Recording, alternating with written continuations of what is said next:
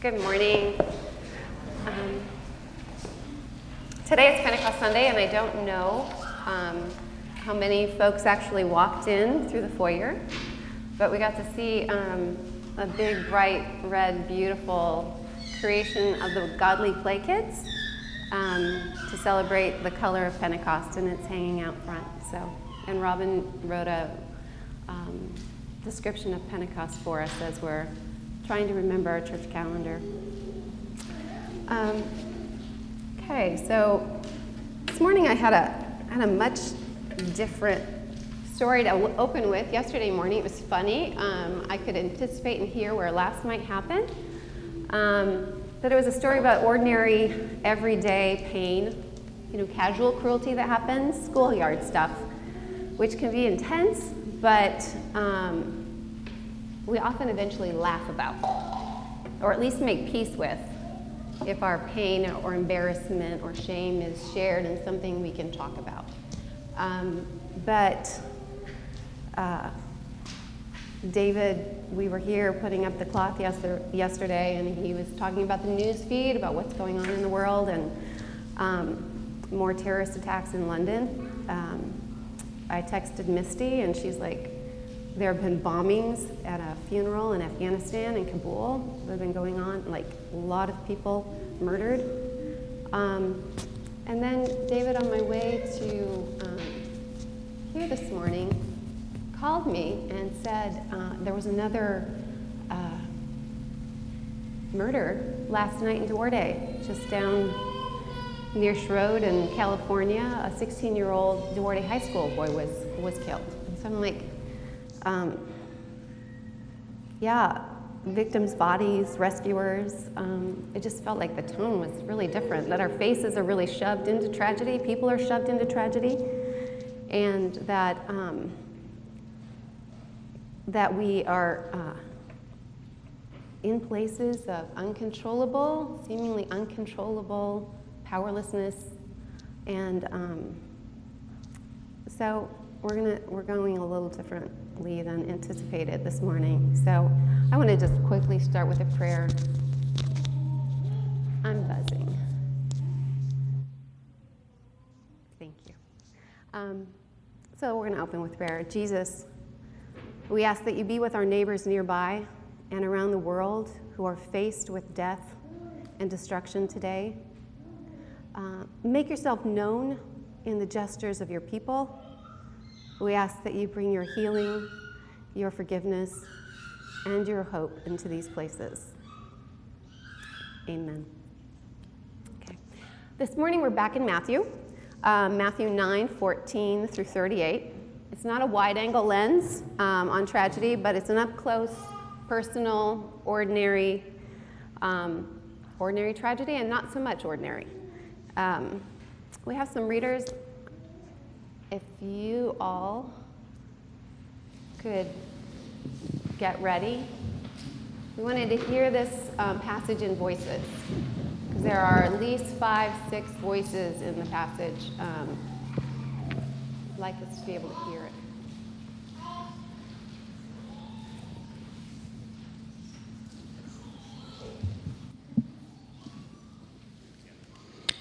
A little later, John's followers approached, asking, Why is it that we and the Pharisees rigorously discipline body and spirit by fasting, but your followers don't? When you're celebrating a wedding, you don't skimp on the cake and wine, you feast. Later, you may need to pull in your belts, but not now. No one throws cold water on a friendly bonfire. This is kingdom come. No one cuts up a fine silk scarf to patch up old work clothes. You want fabrics that match, and you don't put your wine in cracked bottles. As he finished saying this, a local official appeared, bowed politely, and said, My daughter has just now died. If you come and touch her, she will live. Jesus got up and went with him, his disciples following along.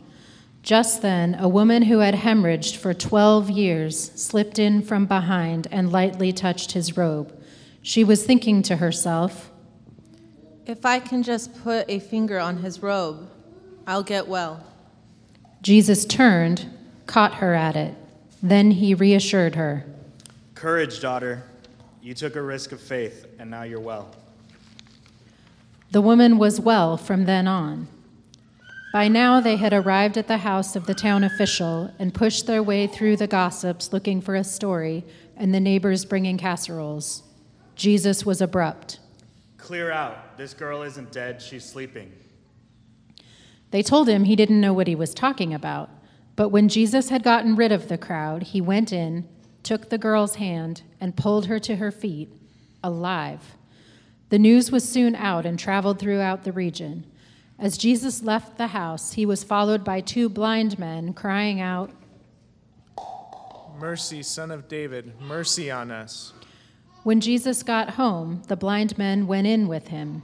Jesus said to them, Do you really believe I can do this? Why, yes, Master. He touched their eyes and said, Become what you believe. It happened. They saw. Then Jesus became very stern. Don't let a soul know how this happened. But they were hardly out the door before they started blabbing it to everyone they met. Right after that, as the blind men were leaving, a man who had been struck speechless by an evil spirit was brought to Jesus. As soon as Jesus threw the evil tormenting spirit out, the man the man talked away just as if he'd been talking all his life. The people were up on their feet applauding. There's never been anything like this in Israel. The Pharisees were left sputtering, Hocus pocus. It's nothing but hocus pocus. He's probably made a pact with the devil. Then Jesus made a circuit of all the towns and villages.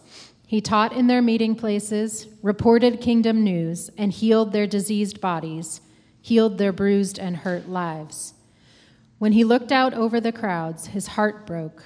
So confused and aimless they were, like sheep with no shepherd.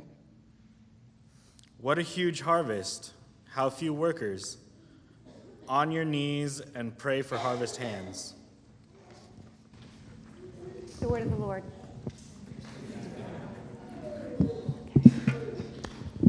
Okay.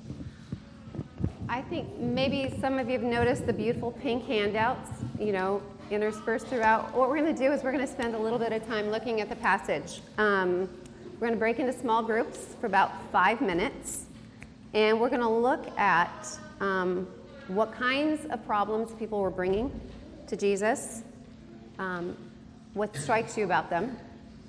Um, notice the actions in the passage, what gestures um, the people made, how did Jesus respond, what gestures did he use to heal, and then anything that you noticed that showed trust. So the questions are on the pink sheets, the passage is on the pink sheets, as well as the questions, and so I'm going to watch the time and we're going to um, talk amongst ourselves. So, what do we notice in the passage? We're going to first, we're going to go um, question by question. Um, what kind of questions or what kind of problems were the people bringing to Jesus? What struck you about the kinds of problems that they were bringing? We, we talked about uh, there's a sense of desperation throughout these problems, where problems that uh, brought several of them to complete state desperation. Desperation. Yeah, great. Anything else? They're all physical. They're all physical problems. Okay. Any other observations? There was something that like they, they didn't have any power to do something about themselves. Like Right. They had no power to do anything about the situation on their own. Okay. Yeah, definitely. Um, what about um, the gestures that you notice? Because my first reading through this, I was just like smacked all over the place with um, how tactile and how active um, the passage was. What did you guys notice? What jumped out at you? So, two of the healings were people coming on behalf of someone else. So, the, the girl who died couldn't have come on her own behalf. Right. And the speechless person couldn't ask themselves, so he was brought to Jesus. Um, and then the other two instances were people showing their own faith. So the woman with hemorrhaging and the two blind men, or yeah, the It's a great distinction. Thank you. Any other, anything else about those two? Okay, what about the, um, what are the gestures that you noticed that demonstrated trust? I was also struck by this. What, what did people actually behaviorally do? Naomi? Well, um, especially the woman who's hemorrhaging who could have been unclean. She has no fear to just touch Jesus because she trusts that he's not going to shame her. Okay. Anyone else? Okay, thank you. When I was looking at the um, when I was looking at the passage, I, I was noticing that the kinds of problems, and I noticed what you noticed about the problems that um, the nature of the problems that people were bringing to Jesus were things that they really didn't have any power to do anything about on their own. Um, when I hear problem, I automatically hear the corresponding word solution, um, or at least begin wondering about what the solution is or what possibilities might exist that a situation could be changed. But what these, um, these people were bringing to Jesus were death, um, bleeding, chronic illness that's lasted over a decade, blindness, the inability to speak. Um, what we might imagine along with these were fear or anxiety, um, being at the end of one's resources. The, another account of the woman um, who'd hemorrhaged for 12 years in another of the Gospels said that she'd spent all of her resources looking and looking for help and going to various doctors, and nothing had worked for her. Um, we might imagine despair, certainly financial insecurity, um, social isolation that Naomi mentioned, uh, inability to work. Um, these problems that they brought, um, like many in our own lives or like the tragedies we see in our neighborhoods and on the news, were problems that they were powerless to fix. They were problems without solutions. Um, yeah, problems that they had no ability to change the outcome in, which is a desperate place to be. Um, powerlessness um, makes us really uncomfortable because it makes us understand our vulnerability. Um, and that, that, the news today, yesterday, um, makes us feel that and experience that in different ways, our own life, our own lives, because we know one another's stories or we're learning one another's stories and we know places of vulnerability. Um, and this made me wonder, is like, we'll often jump to like a cause effect scenario because we, we like to think that problems have solutions and we can affect change and we can in a lot of a lot of instances but there are a lot of places in our lives and certainly in these people's lives that um, cause effect universe doesn't doesn't work. Um, the disciples when they had sent, when they interacted with one of the blind men they asked jesus well who sinned that this person um, was born blind and we're tempted i think in the same way like when we see situations um, or we experience situations in our own lives that that we feel like uh, what did i do wrong? Or because if i could fix that i might be able to fix everything else. And i think the passage um, is inviting something different. Um, these people had issues of healing and we have lots of those in our body and um, they also, the disciples also brought up the question of sin. It's like, well, what, what happens when our problems um, are sin? The passage I could only see in this one. Last week, Josh named um, Jesus saying, What's easier? Is it easier to forgive sins or is it easier to tell somebody to take up their mat and walk? Um, but the passage in this doesn't explicitly mention sin, but it's kind of there in the background. Um, the only thing it explicitly mentions is gossiping. the gossips were at the house where the daughter had died. And um, so it's present. I wonder about that. Um, because sometimes our problems and the areas of powerlessness in our lives are a result of sin, things that um, we feel like we don't have control over.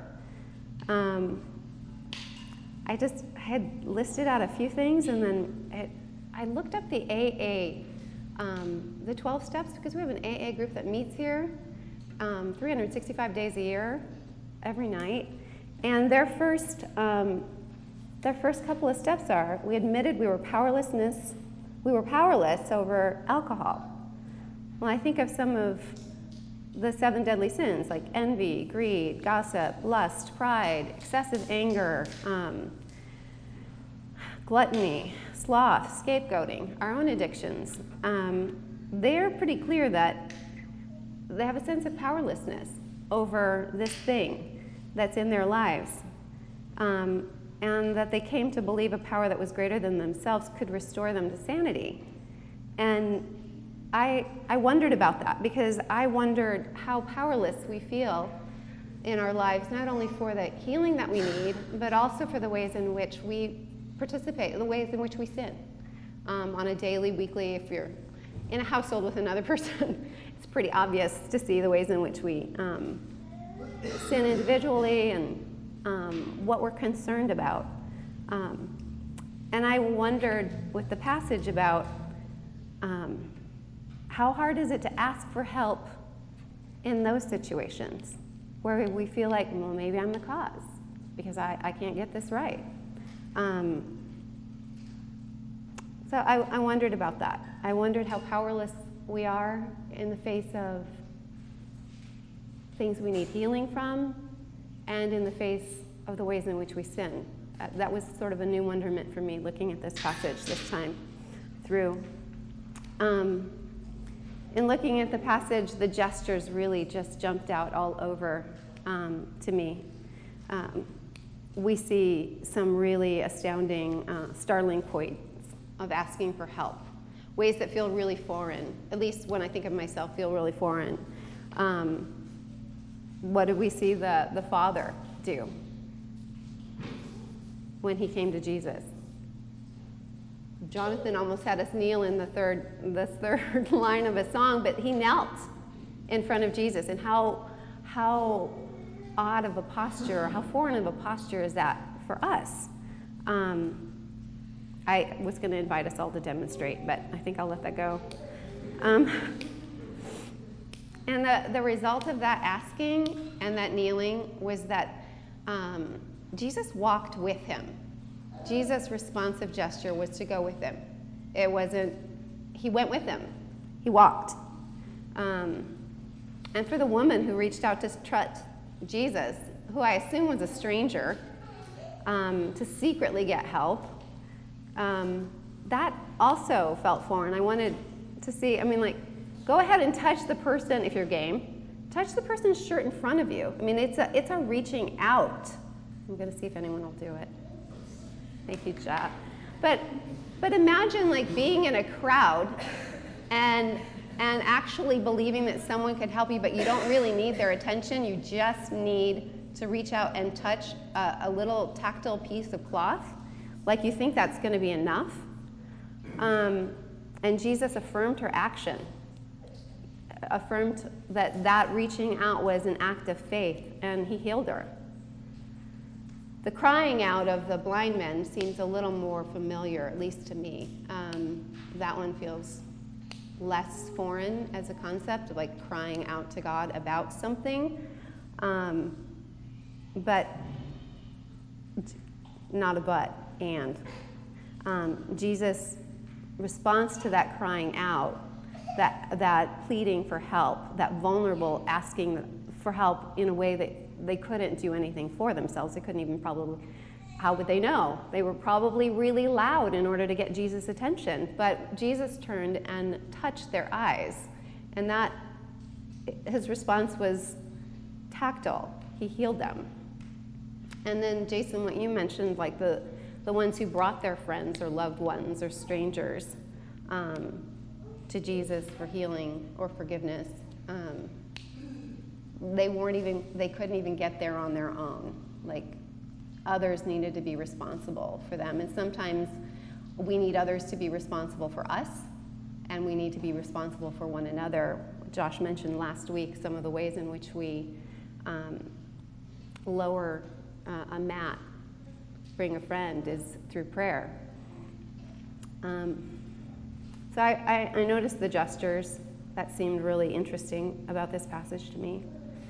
What also seemed really remarkable was um, how brave these people were to ask for what they needed um, and to seek Jesus out for help.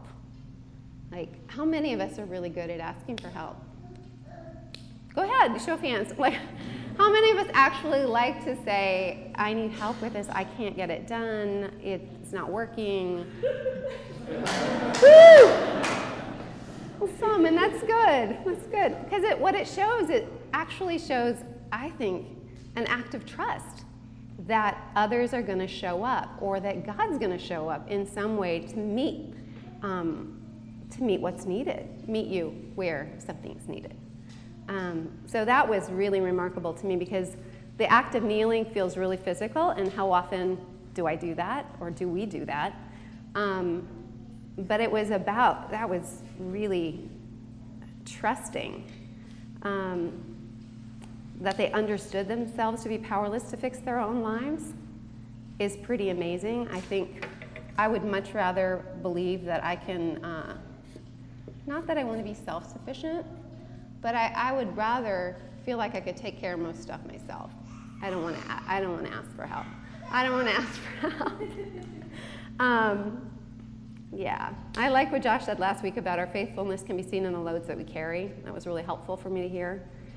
And I also, in looking at these stories, thought um, that these people were faithful in their gestures of trust to offer the things that weren't really theirs to carry or that they couldn't manage on their own. Um, and I don't think we're so different.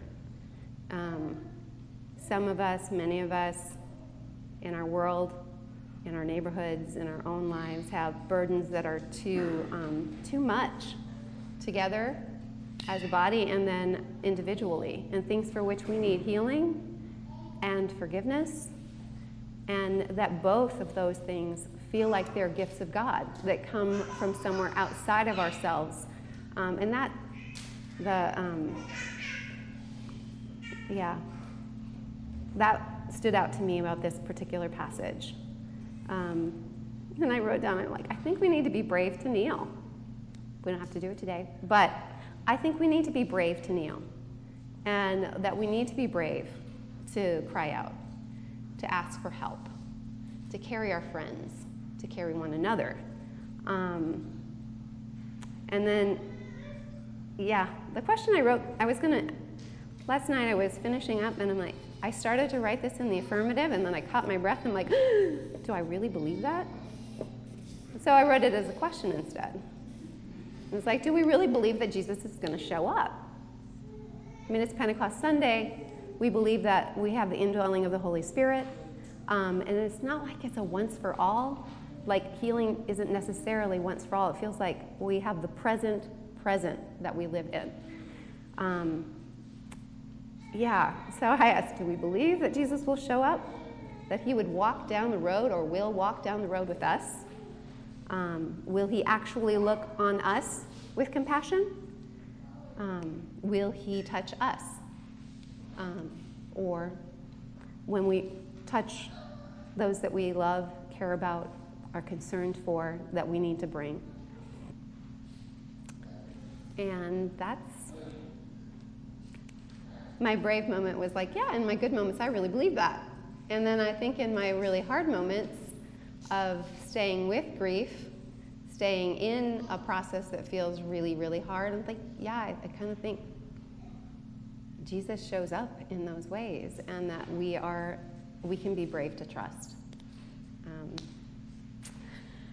since this is any thoughts, questions? Aaron DeFoe. Um, I was struck by you talked about like Jesus gestures and he the, all these texts are very Jesus shows up in a very strong way. Mm-hmm.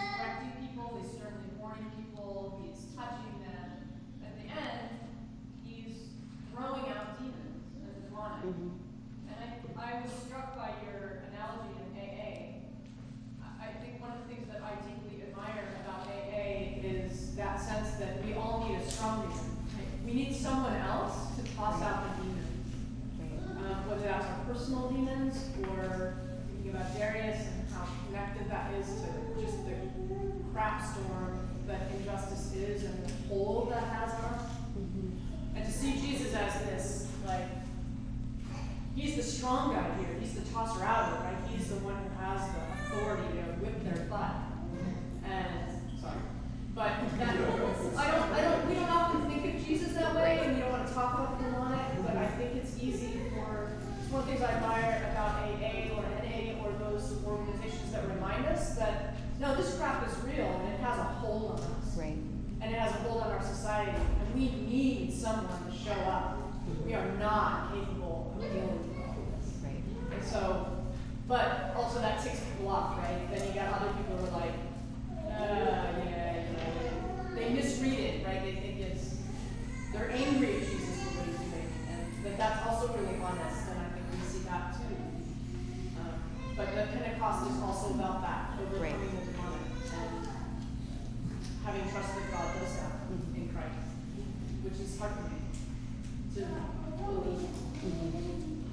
things we can't do for ourselves. Yeah. We are gonna, um, since it is Pentecost Sunday, um, we're gonna move into a short response time. Um, Jonathan is gonna, um, we're gonna sing and recite the Nicene Creed. We're also going to um, have uh, a few folks, Robin and Josh at the back, to anoint with oil if anyone wants to um, be anointed. Uh, Sonia and Misty will be on the on the sides as well. So if you want you want if you want prayer and if you want to be anointed with oil, if you whether it's healing or a burden or forgiveness, um, we have the possibility of that gesture. If you'd like it, you can sit in your seat and be silent. We can pray with the person next to us, but mostly it's that um, the sense that we need help from outside of ourselves. And whether it's in this context or in other contexts, we have to be brave to ask. Um, and that, that we're not we're not all that by ourselves. So I'm gonna go. Get started.